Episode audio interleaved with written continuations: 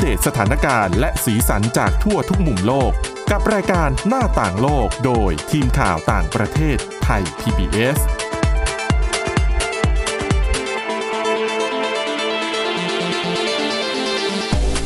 สวัสดีค่ะ ต้อนรับคุณผู้ฟังเข้าสู่รายการหน้าต่างโลกนะคะ ชวนมาอัปเดตสถานการณ์และเรื่องราวสีสันจากทั่วทุกมุมโลกกับทีมข่าวต่างประเทศไทย PBS ค่ะ ติดตามฟังกันได้เช่นเคย ผ่านทางแอปพลิเคชัน ทางพอดแคสต์ต่างๆ ค้นหาคำว่าหน้าต่างโลกนะคะ หรือไปที่เว็บไซต์ www.thaipbspodcast.com ค่ะ วันนี้อยู่กับ สมาชิกทีมข่าวต่างประเทศไทย PBS เหมือนเดิมนะคะ คุณทิพย์ตะวันธีรนัยพงศ์คุณอาทิตย์สุโมนเรืองรัศนทรและดิฉันวินิษฐาจิตกรีค่ะ สวัสดีค่ะสวัสดีค่ะ วันนี้มีเรื่องราวน่าสนใจเกี่ยวกับเอ่อสิทธิของผู้หญิงค่ะในที่ทำงาน และเรื่องเศรษฐกิจปากท้องในโลก แต่ว่าเรื่องแรกที่จะต้องคุยกันก่อนเนี่ยเป็นความคืบหน้าสำคัญที่เกิดขึ้นจากอุบัติเหตุเมื่อประมาณเดือนที่แล้วเนาะ อ๋อ มีนาคมอ๋อสองเดือนละ21มีนาคมนะคะ ที่จีนนะคะเดี๋ยวนะที่วันนี้เครื่วันที่บินเท่าไหร่ตกวันนี้อ๋อยางยางกำลังจะครบรอบใกล้ละอืมใช่อะสองเดือนนะคะ ก็วันที่ 21 มีนาคมที่ผ่านมาเนี่ย ก็อย่างที่คนหลาย ๆ คนถ้าคือถ้าติดตามข่าวต่างประเทศนะคะ ถือว่าเป็นข่าวใหญ่ในช่วงนั้นเลยคือ เป็นเครื่องบินของสายการบิน China Eastern Airlines ค่ะ เที่ยวบิน MU 5735 นะคะ เขาประสบอุบัติเหตุตกลงกลางเขาเลยอะในพื้นที่แถบชนบทน่ะ ค่ะ ก็ตอนนั้นเป็นปริศนาอยู่เยอะพอสมควรว่าอะไรเป็นสาเหตุที่ทำให้เครื่องบินลำนี้ตกนะคะจำได้ว่าเครื่องก็ตรวจสอบเสมอสมรรถนะใช่ดีคือคือไม่ใช่เครื่องเก่าอะแล้วก็แล้วก็เพิ่งผ่านการซ่อมบำรุงมาไม่ได้มีปัญหาอะไร นักบินก็ไม่มีปัญหา อันนั้นเออเป็นกรณีที่ทางการจีนเขาให้ข่าวมา นักบินค่ะไม่มีปัญหาลูกเรือพร้อมนะคะ แล้วก็ไม่ได้มีความผิดปกติอะไร จะว่าเป็นเรื่องของสภาพอากาศหรือเปล่า วันนั้นก็อากาศปลอดโปร่งค่ะ คือดูแล้วไม่น่าจะจะมีสาเหตุมาจากอะไรได้นะ คือทุกคนก็ยังยังคงเฝ้ารอว่า คือเพราะตกปั๊บเนี่ยแน่นอนว่าสิ่งที่ต้องไปตามหาก็คือ กล่องดำค่ะ อันนี้ก็จะหาง่ายหน่อย เพราะว่าตกบนบก อืม อ่า ก็เราเห็นภาพจีเอ่อเจ้าหน้าที่จีนก็ระดมกำลังนะคะ มีทหารด้วย ลงพื้นที่คือแบบเรียกว่าหาในหุบเขาทุกตารางนิ้วอะ่ะ จนเจอกล่องดำแล้วก็ส่งกล่องดำเนี่ยไปทำการวิเคราะห์ที่สหรัฐอเมริกาค่ะ คือส่งไปให้ หน่วยงานคณะกรรมการความปลอดภัยด้านการคมนาคมแห่งชาติสหรัฐอเมริกา หรือว่า NTSB เนี่ยที่วอชิงตันดีซีเป็นคนทำการวิเคราะห์ข้อมูลเมื่อเดือนที่แล้ว สาเหตุที่ต้องส่งไปให้สหรัฐช่วยเนี่ยเป็นเพราะว่าคือพอเจอกล่องดำปั๊บจีนทำการวิเคราะห์ก่อน แล้วค่อยส่งไปให้สหรัฐช่วยเนื่องจากเครื่องบินลำที่เกิดอุบัติเหตุเนี่ยเป็นเครื่องบินของโบอิง ก็คือเขาถือว่าเป็นเครื่องบินที่บริษัทอเมริกันเป็นคนผลิต ดังนั้นอเมริกันก็เลยยื่น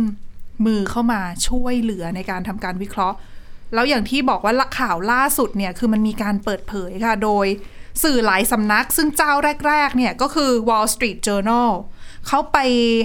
สัมภาษณ์เจ้าหน้าที่ที่เกี่ยวข้องกับการสืบสวน ในเรื่องสาเหตุของเครื่องบินตกอะนะคะ แล้วก็มีการประเมิน ผลเบื้องต้นของสาเหตุเขาบอกว่าดูแล้วน่าจะมีคนตั้งใจทำให้เครื่องบินตกค่ะ หมายถึงคนในเครื่องหรือคนนอกเครื่อง คนในเครื่องอ๋อคือเขาบอกคือเขาบอกว่าเขาไปดูแบบนี้ คืออย่างที่บอกไปว่ากล่องดำสองกล่องเนี่ย มันจะมีเอ่อ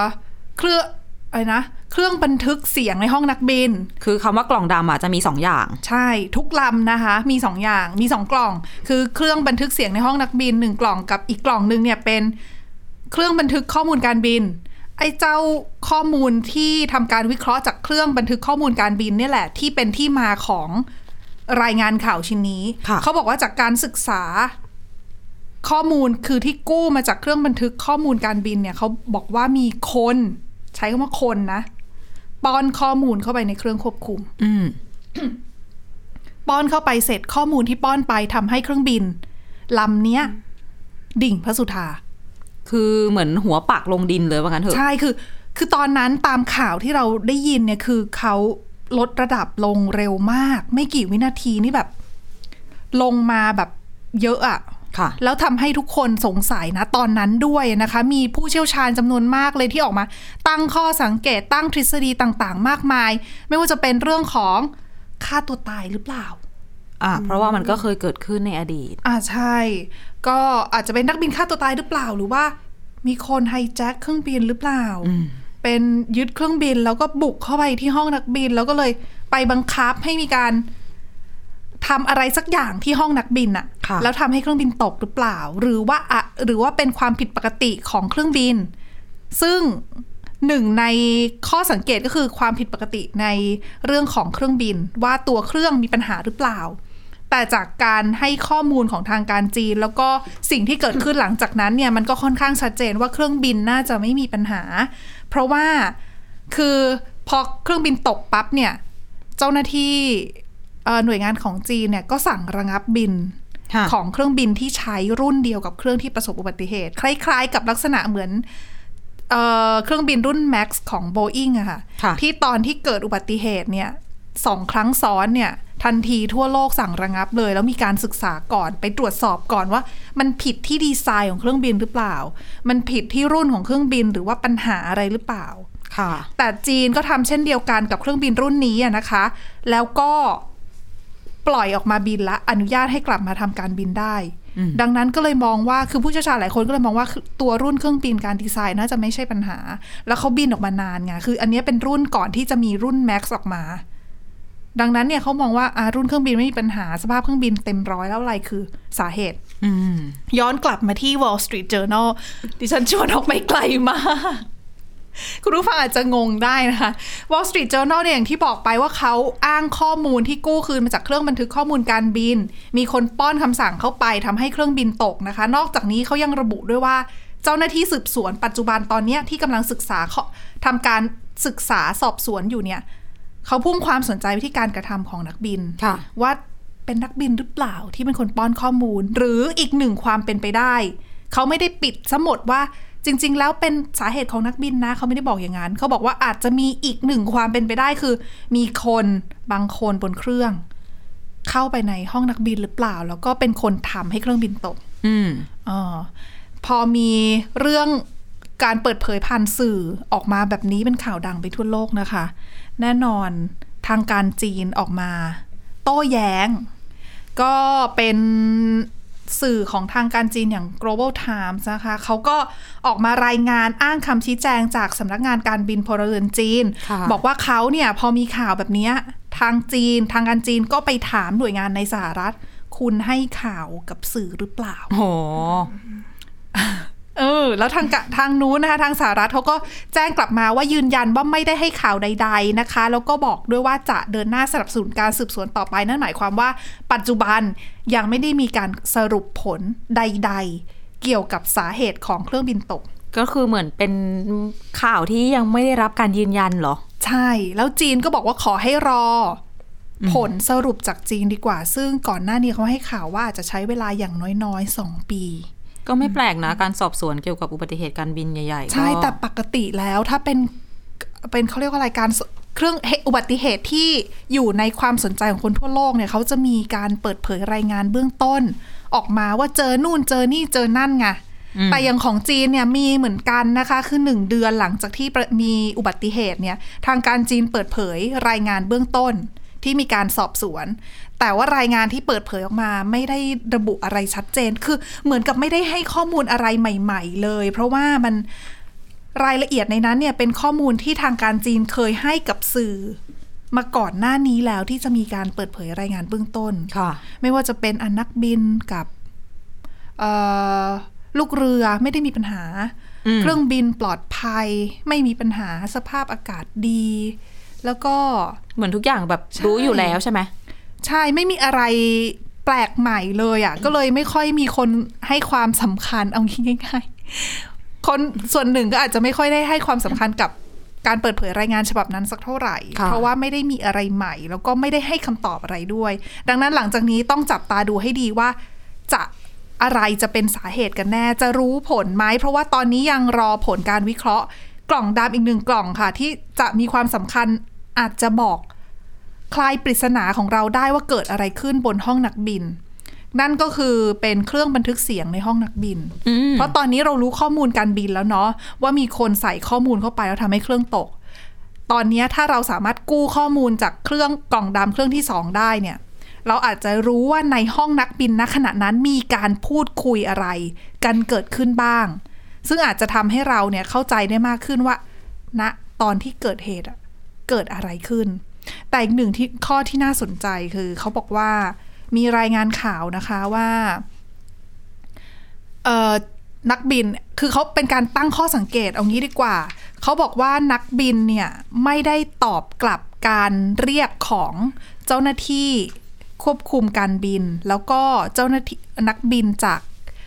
เครื่องบินลำอื่น ๆ ที่อยู่ใกล้เคียงที่ติดต่อเข้าไปหลังจากที่เขาเห็นเครื่องบินเนี่ยลดระดับอย่างรวดเร็ว คือหมายถึงหอบังคับใช่ไหมใช่ที่เขามอนิเตอร์อยู่แล้วเขาเห็นลดว่ามันระดับเพดานลงบินเร็วมากเขาก็เลยติดต่อเข้าไป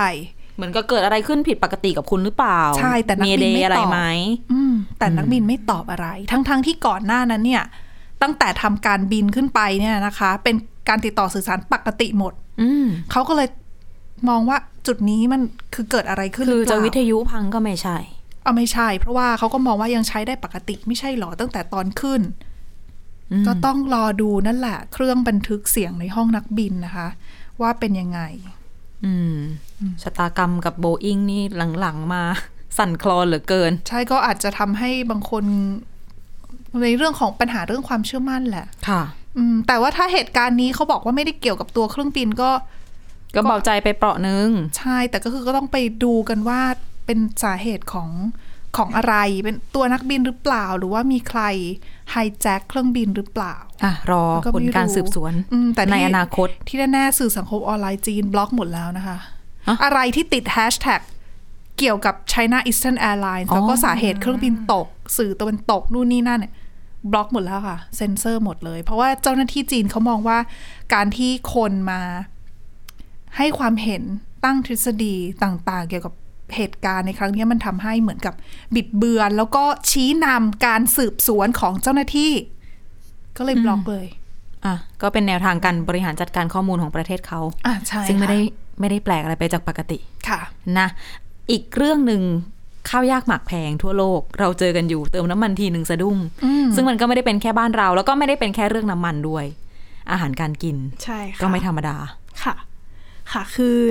เมื่อช่วงต้นสัปดาห์ที่ผ่านมานะคะ เขาบอกว่าราคาซื้อขายข้าวสาลีในตลาดยุโรปเนี่ยพุ่งสูงขึ้นเป็นประวัติการณ์เลยค่ะ เขาบอกว่าราคานะคะเอ่อเพิ่มขึ้นไปอยู่ที่ 15,900 บาทต่อตันจ้ะจากช่วงต้นเดือนมีนาเนี่ยอยู่ที่ประมาณ 15,360 บาทเท่านั้นเองนะคะเขามีการเปรียบเทียบกับราคาแบบเก่าไหมคะว่าเดิมเนี่ยคือเขาพุ่งไปกี่เปอร์เซ็นต์ จากเดิมจในริงอดีตๆเนี่ยเขาบอกว่าตั้งแต่เดือนกุมภาค่ะ ตั้งแต่เริ่มมีสงครามในยูเครนนะคะ ราคาข้าวสาลีในตลาดโลกเนี่ยพุ่งสูงขึ้นมาเนี่ย40%แล้วค่ะโอ้โหซึ่งที่ราคาเพิ่มสูงขึ้นขนาดนี้นะคะ เขาบอกว่าก็เกิดจากวิกฤตสงครามนะคะทำให้เกิดความกลัวว่าห่วงโซ่อุปทานเนี่ยจะได้รับผลกระทบอืมเพราะว่ายูยูเครนเนี่ยขึ้นชื่อว่าเป็นอู่ข้าวอู่น้ำของยุโรปนะคะค่ะ แล้วก็ การส่งออกข้าวสาลีของยูเครนก่อนหน้านี้เนี่ย ส่งให้ตลาดโลกมากถึง 12%เลย ก็พื้นที่ใช่การเกษตรในประเทศใช่ค่ะเยอะ70%ของพื้นที่ของประเทศเนี่ย ก็คือเป็นพื้นที่เกษตรกรรมเลยเห็นสารคดี ไม่ใช่สารคดีเป็นนักข่าวค่ะสำนักข่าวต่างประเทศนี่แหละเขาก็ลงพื้นที่ไปสัมภาษณ์ เกษตรกรที่ทำอ่าเป็นทุ่งข้าวสาลีเลยอะค่ะเขาก็บอกว่าคือเขายังต้องออกมาทำงานทั้งๆที่เขาไม่รู้เลยว่า จะมีแบบ กระสุนหรืออะไรมาตกมาโดนดิเขาฉันหรือเห็นเปล่าภาพคนใส่เสื้อกันกระสุนอะออกไปเก็บเกี่ยวอะอืมก็เป็นภาพที่แบบเนาะเห็นแล้วแบบ อืมมันจะหลดพอสแล้มวควรแล้วคือเขาเก็บเกี่ยวมาส่งออกก็มีปัญหานะ ใช่ไหมะใช่ ในยูเครนก็ส่งออกไม่ได้ เพราะว่าท่าเรือก็โดนบล็อกค่ะค่ะ แถมล่าสุดนะคะ อินเดียนะคะที่เป็นประเทศที่ผลิตข้าวสาลีรายใหญ่ที่สุดอันดับสองของโลกเนี่ยเขาก็ประกาศคำสั่ง ห้ามส่งออกข้าวสาลีเมื่อช่วงกลางเดือนเนี้ยค่ะอืมเพราะว่าเขาบอกว่า เพราะว่าเออเพื่อรักษาความมั่นคงทางอาหารของประเทศค่ะนเพราะว่าอินเดียเนี่ย พอราคาตลาดโลกสูงทำให้เกษตรกรเนี่ยหันไปขายให้กับเอกชนมากขึ้น ก็อยากจะส่งออกใช่ไงเพราะว่าราคาได้เงินดีกว่าจะได้เยอะอืมแล้วในประเทศนะบริโภคเยอะนะ คืออินเดียถือว่าเป็นประเทศที่ผลิตเยอะ แต่ว่าบริโภคเองเยอะก็ส่ปงระอชาอกกไม่รได้เยอะเยอะเท่าไหร่ใช่ค่ะ แล้วก็เมื่อเดือนมีนาคมที่ผ่านมาเนี่ย อินเดียยังเจอกับ เรียกได้ว่าเป็นเดือนมีนาคมที่ร้อนที่สุดในรอบ 122 ปี โอ้โห อุณหภูมิเท่าไหร่คะอ่า45 องศาค่ะโอ้โหบ้านเราตอนนี้ บ้านเรายังโชคดี ช่วงนี้ฝนตก ใช่ใช่เลยไม่ค่อยร้อนเท่าไหร่ เมษาปีนี้บ้านเราก็ไม่ได้ร้อนขนาดนั้นนะมันก็ผ่านช่วงที่ร้อนมาแล้ว แต่ว่าสมมติสัปดาห์ไหนร้อนสัปดาห์ถัดไปก็ฝนตกใช่ไหมอืมถือว่าอากาศเลยไม่ได้ไม่ได้แย่มาก แต่แต่อินเดียมีนาคมใช่ไหมใช่ค่ะสี่สิบห้าองศา บางจุดเห็นเกินนะใช่หมายถึงค่ะว่ามันก็เป็นบางช่วงของวันใช่ไหมแต่ว่าเมื่อช่วงสุดสัปดาห์ที่ผ่านมาอินเดียสูงขึ้นถึง 49 องศา โอ้โหใช่แค่นั่งก็ละลายแล้วว่าใช่ค่ะ พออุณหภูมิสูงขึ้นขนาดนี้เนี่ยอ่าผลผลิตทางการเกษตรแน่นอนว่าได้รับผลกระทบใช่ไหมใช่ก็เลยขาเป็นทนไม่ได้อะใช่ค่ะเป็นที่มาของการประกาศคำสั่งห้ามส่งออกนั่นเองค่ะ ค่ะเขาก็ต้องเก็บเอาไว้กินในประเทศ จริง ๆ แล้วหลายประเทศทั่วโลกใช้นโยบายในลักษณะนี้กันค่อนข้างเยอะนะคะ กับการห้ามส่งออกอาหาร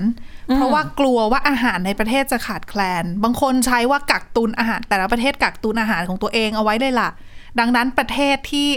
ไม่มีทั้งเงิน ไม่มีทั้งอาหาร ทรัพยากรต่างๆ ไม่มีลำบากนะคะจากคือมันดิที่เป็นลำบากอยู่แล้วเนี่ยผลพวงจากภาวะสงครามไหมพอมันมีความไม่แน่ส่วนนหนึ่งอนถูกทุกคนก็ต้องแบบว่า ความมั่นคงทางอาหารของฉันใช่คลังสินค้าของฉัน คือถ้าฉันส่งออกไปแล้วเกิดฉันไม่มีอะไรกินจะทำยังไง อืมก็ต้องเก็บเอาไว้ก่อนคือได้เงินมาน่ะ เงินมันก็เอาไปซื้อของไม่ได้ ถ้าเขาไม่ขายให้เรา ถ้าไม่มีของไงเออ เออ นะ ไม่นับว่าของแพงนะ เงินเท่าเดิขึ้มนไปแต่ซื้อของได้น้องน้อยลง ใช่ แล้วก็จะไม่มีของให้ซื้อด้วย พอไม่มีของให้ซื้อราคาของก็แพงขึ้นไปอีก ใช่ ไม่มีอะไรดีเลยสรุปอืมแน่นอนยกะเป็นอย่างนั้นชีอยู่แล้วนะคะนะก็นะเอาใจช่วย รอให้อยากให้สงครามจบเร็วๆอย่างนี้ อ่า เป็นสิ่งที่ทุกคนรอคอยกันอยู่ แต่ว่าก็ยังหาคำตอบไม่ได้ว่า เมื่อไหร่ มันจะไปถึงเมื่อไหร่กันแน่ มันจะยืดเยื้อไปได้ขนาดไหน ดิฉันเห็นสวีเดนกับฟินแลนด์ยื่นสมัครเข้าเป็นนาโตแล้ว ยิ่งรู้สึกว่าจะยิ่งแบบ ดูดูแล้วไม่น่าจะจบในเร็วๆนี้นะคะ ความขัดแย้งในยุโรป ดูจะบานปลายเข้าไปอีก ใช่ไหมคะ จากท่าทีอะไรแบบนี้อะไปที่เรื่องดีๆกันบ้างนะ อยู่ในยุโรปกันแล้วก็ขอพาไปที่สเปน ซึ่ง มีการผลักดันกฎหมาย ในเอเชียเราอาจจะเคยได้ยินกันมาบ้างนะแต่ว่าที่เนี่ยเขาบอกว่าผู้หญิงที่มีรอบเดือนหลายคน คุณผู้ฟังฟังอยู่ บางคนปวดท้องแบบตัวขดตัวงอ เดินไม่ได้อะนะบางคนลุกไม่ได้เลยอะบางคนอะบางคนที่โชคดี ฉันมีเพื่อนที่โชคดีค่ะไม่เคยรู้สึกอะไรเลย ตั้งแต่ทำบุญมีรอบเดือนด้วยคอะไรรั้งใช่ไหมบอกว่าไม่เคคือยดิฉันว่าเลบางยคนคือคนเราคือถึงแม้จะไม่ได้เป็นทุกเดือนนะอืมคือไม่ไม่ใช่คือไม่ได้ปวดท้องทุกเดือน ไม่ใช่ว่าไม่ได้มีรอบเดือนต้องมีทุกเดือนค่ะค่ะ คือไม่ได้ปวดท้องทุกเดือนนะอย่างน้อยๆ ต้องเคยสักครั้งอะในชีวิตอะแต่ว่ามันก็มีคนที่เอ่อปวดมากปวดน้อยมันเหมือนกับมันขึ้นกับอ่าความเครียดสภาวะอ่าทางร่างกายถูกต่าง ๆ ที่ส่งผลกับฮอร์โมนแล้วก็ส่งผลค่ะกับ กับอาการหดเกรงของตัวมดลูกใช่ไหมซึ่งก็เชื่อมโยงกับการปวด ทีนี้ที่สเปนที่ผลักดันกฎหมายใหม่ที่บอกว่าเป็นข่าวดีเนี่ยคือ ถ้าเป็นรอบเดือนแล้วปวดท้องมาก ลาหยุดงานได้เลยแล้วถ้าแล้วถ้าเราไม่ได้ปวดท้องแต่เราทำเนียนลายหยุดได้ไหมคะ ไม่ได้ค่ะคุณเขามีวิธีในการป้องกันยังไง คน แสดงว่าคือมีคนคิดแบบดิฉันดิฉันเชื่อเลย แหม เจ้านายฟังอยู่นี่ไม่ได้เลยนะ ไม่เป็นไรไม่อยู่ อะ ก็คือเงื่อนไขเนี่ยการของการลาหยุด เป็นการลาหยุดแบบที่ไม่โดนหักเงินอืมเสมือนกับการลาป่วยนั่นแหละค่ะแต่ว่าไม่ได้เอาไปนับรวมกัน ทีนี้คนที่จะเป็นฝ่ายรับผิดชอบค่าใช้จ่ายในการจ่ายเงินเดือนให้กับคนที่ลาหยุดด้วยการปวดรอบเดือนค่ะไม่ใช่บริษัท แต่ว่ารัฐบาลจะมีโอ้คือหน่วยงานคล้าย ๆ กับประกันสังคมอย่างเงี้ยโอ้ เป็นก็ดีสวัสดิการนะคะของรัฐที่จะเข้ามา support ตรงนี้ นี่คือตัวร่างกฎหมายที่คณะรัฐมนตรีของสเปนเขาผ่านนะแต่ว่ามันยังไม่ได้เป็นกฎหมายต้องมาผ่านสภาอีกรอบนึงถูกแล้วยังไม่รู้ว่าสภาจะจะพิจารณาหรืออภิปรายเรื่องนี้เมื่อไหร่ โอ้แต่ว่างบมันจะไม่บานเหรอ ก็ห่วงเท่าเหมือนกัน นั่นเท่ากับว่าหน่วยงานนั้นต้องมีงบสำหรับผู้หญิงทั้งประเทศนะคะ จริง แต่ว่าแล้วสทุกเปเดือนนน่ะเขามีกระทรวงความเท่าเทียมนะคุณอ๋อ Ministry of Equality อ่า เขาอาจจะมีการกับจัดสรรงบเงินในชุในส่วนนี้อยู่แล้วก็ได้ อันนี้ไม่แต่รู้ แต่เป็นค่าใช้จ่ายที่ต้องจ่ายทุกเดือนเลยนะ ซึ่งสำนักข่าวต่างประเทศเขาก็บอกว่า ก็ไม่รู้เหมือนกันว่ารัฐบาลสเปนน่ะจะมีเสียงสนับสนุนมากพอหรือเปล่า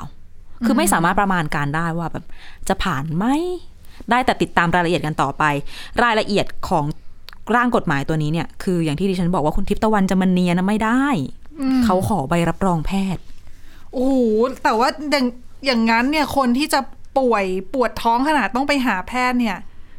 ก็ไม่ได้เยอะนะซึ่งดิฉันน่ะก็งงอีกงงต่อจากคุณอีกรอบหนึ่งคือ แล้วแพทย์จะตรวจยังไงก่อน ว่าปวดหรือไม่ปวดขนาดไหน คือมันอ๋อเวลาไม่ดิฉันว่าแพทย์อาจจะไม่ได้ตรวจ แต่ว่าคุณจะต้องไปหาแพทย์เพื่อขอใบรับรองแพทย์ดังนั้นเนี่ย มันเป็นการเพิ่มขั้นตอนอีกหนึ่งขั้นตอน ก็จะทำให้อย่างสมมติดิฉันอย่างเงี้ยโอ๊ย ไม่อยากทำงานนะวันนี้ขอลาป่วย เพราะว่าปวดรอบเดือนได้ไหมอืมแต่ดิฉันแบบต้องเดินทางไปขอใบรับรองแพทย์จากคุณหมอก่อน เพื่อเอามายื่นค่ะจะได้ลาได้ โอ้ชีวิตยากเหลือเกินไปทำงานก็ได้ อย่างนี้หรือเปล่าอ่าไม่แน่ เป็นการเหมือนแบบตัดกำลังใช่ไหมคือเป็นการเพิ่มขั้นตอนอีกขั้นตอนหนึ่งเพื่อให้ทำให้เห็นถึงความตั้งใจของคนที่ปวดจริง ๆ ไม่อยากไปจริง ๆ ไปไม่ได้ แต่ว่าถ้าคนที่เขาต้อง ปวดจริง ๆ แล้วต้องลา อันเนี้ย เวลาไปตรวจอะเราก็นึกไม่ออกเหมือนกันว่า ว่าแพทย์จะต้องตรวจยังไง คือไม่เคยมีประสบการณ์ด้วยไงพอดีโชคดีไม่ได้เป็นคนแบบปวดอะไรมากขนาดนั้นเขาอาจจะกดนะคะ ดิฉันคิดว่าเวลาเราปวดท้อง คือดิฉันเคยปวดท้องแล้วไปหาคุณหมออะคุณหมอเขาจะใช้การกดท้องอะค่ะค่ะคือกดตามจุดต่างๆ เพื่อดูว่าอวัยวะไหนที่ปวดแล้วเขาจะให้เหมือนอ๋อเหมือนเหมือนเราบอกว่า ปวดกี่คะแนน ปวดกี่คะแนนก็จุดหนึ่งไหนถึงสี่ปวดระดับไหนอ่าใช่ค่ะแล้วเขาก็จะวินิจฉัยว่า เราเป็นปวดท้องจากอะไรอืมเป็นลำไส้ไหมกระเพาะไหมหรือว่าอะไรอืมตำแหน่งไหนไส้ค่ะติ่งไหมหรือว่า ซึ่งถ้าเกิดว่าได้ใบรับรองแพทย์มาก็คือลางานได้ แล้วก็ไม่โดนหักเงิน ทีนี้เนี่ยทางรัฐมนตรีกระทรวงความเท่าเทียมก็บอกว่ามันเหมือนเป็นการแบบแก้ปัญหา ปัญหาที่เขาเรียกว่าปัญหาสุขภาพที่ถูกซุกไว้ใต้พรม เพราะ เป็นผู้หญิง เรื่องรอบเดือนเขาก็ไม่พูดกันบางทีอะก็ถูกค่ะบางทีปวดแต่ว่าต้องไปทำงาน คือจริง ๆ อะ อยากจะตัวพับตัวงอมากแต่ยังไง ก็ต้องเดินทำงานก็ต้องเอออดก็ทต้อนงอดกลั้นปกติอืมอ่า อะไรประมาณนี้บางคนคือแทบทำงานไม่ไหวก็ยังต้องฝืนอยู่ แต่อีกด้านหนึ่ง กลายเป็นว่าผู้หญิงบางคนนั้นบอก อาจจะไม่ดีมั้งทำไมเรานึกว่าอะผู้หญิงจะดีใจเลือซะกหมปดฏิบัติเหรอถูก คือเขากลัวว่าการเลือกปฏิบัติในส่วนนี้จะทำให้ชีวิตผู้หญิงยากในขึ้นใช่ การทำงานผู้ชายก็จะบอกอะไรอีกแล้วอะไรอย่างนี้หรือเปล่า ถูกปกติก็คือ ถ้าย้อนไปดูหลาย ๆ ประเทศก็เรื่องเงินเดือนอะไรอย่างเงี้ยก็ไม่เท่าเทียมอยู่แล้วไม่แต่ว่าอันเนี้ยเขาเปิดช้อยส์ว่าคุณก็ไม่ต้องหยุดก็ได้ ถูกไหมก็ถูกอืมก็ถ้าเกิดคุณไม่ลา แต่ว่ามันเหมือนมันเป็นการสร้างอคติไหมอ๋อ เหมือนสมมุติว่าถ้าเราเป็นผู้ชายก็นี่เราก็นั่งเป็นผู้หญิงกันทั้งสามคนค่ะถ้าเราเป็นผู้ชายแล้วก็จะรู้สึกว่าอคติก็เราไม่มีมดลูกอะได้ได้ได้ก็เราไม่มีมดลูกอะดิฉันว่าก็เป็นไปได้บางคนก็จะรู้สึกว่าทำไมผู้หญิงได้รับสิทธิพิเศษ เยอะจัง อ่าเออก็เป็นสิ่งที่ต้องดูกระแสสังคมกันไปอีก ซึ่งข้อมูลของสเปนสมาคมแพทย์สูตินรีเวชวิทยา และนรีเวชศาสตร์บอกว่า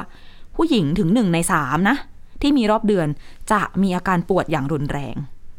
ซึ่ง เยอะกว่าที่ดิฉันคิดนะหนึ่งในสามเลยเหรอ อืมดิฉันน่ะโอ้มีเพื่อนที่เขา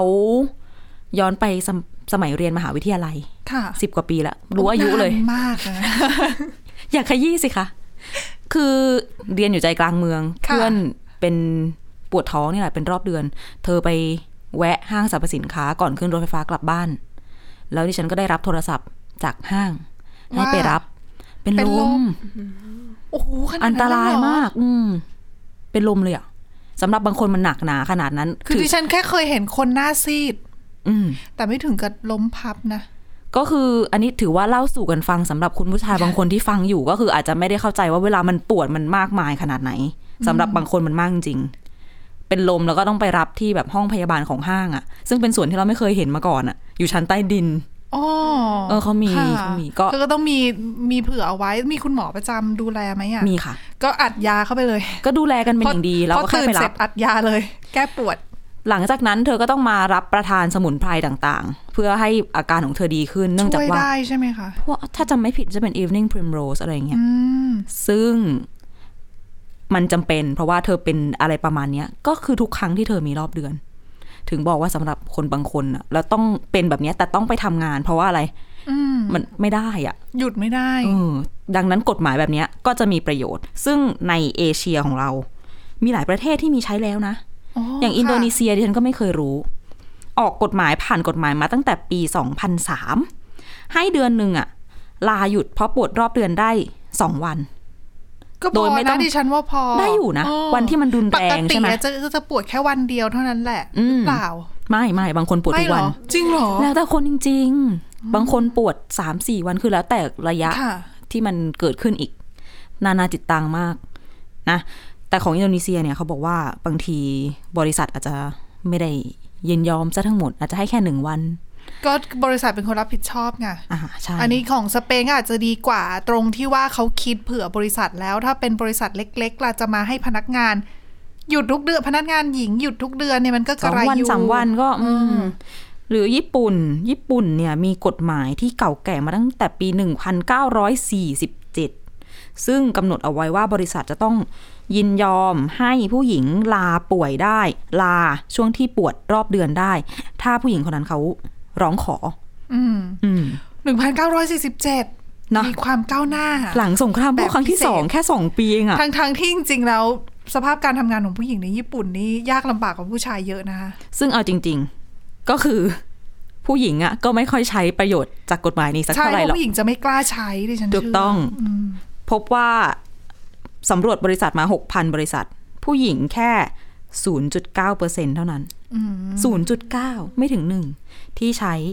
วิธีการขอลาจากการปวดรอบเดือนแบบนี้ เกาหลีใต้ก็มี แต่ว่าก็จะมีข้อกำหนดแตกต่างกันออกไปของเกาหลีใต้นี่ แต่ก่อนเคยให้ลาได้ แล้วแบบลาแบบได้เงิน ไปมามามีการเปลี่ยนเมื่อปี 2004 เพราะว่าเขาลดเรื่องของวันทำงานลงจากเดิมทำงานสัปดาห์ละ 6 วันเหลือสัปดาห์ละ 5 วัน หรือว่าไต้หวัน แซมเบียก็มี ส่วนตอนนี้บางประเทศที่กำลังเดินหน้าอยู่ก็มีออสเตรเลีย อินเดียแล้วก็ฝรั่งเศสค่ะ หลายที่ด้วยกัน บ้านเราไม่รู้จะเกิดขึ้นเมื่อไหร่ ก็หวังว่าจะเกิดขึ้นเร็วๆนี้ อืมถือว่าไม่แน่ใจว่าไม่ควรจะเกิดหรือเปล่า ทำไม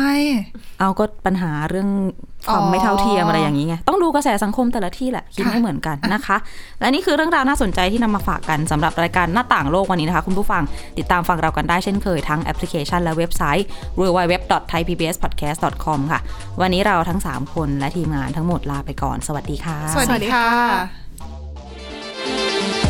Thai PBS podcast. View the world via the voice.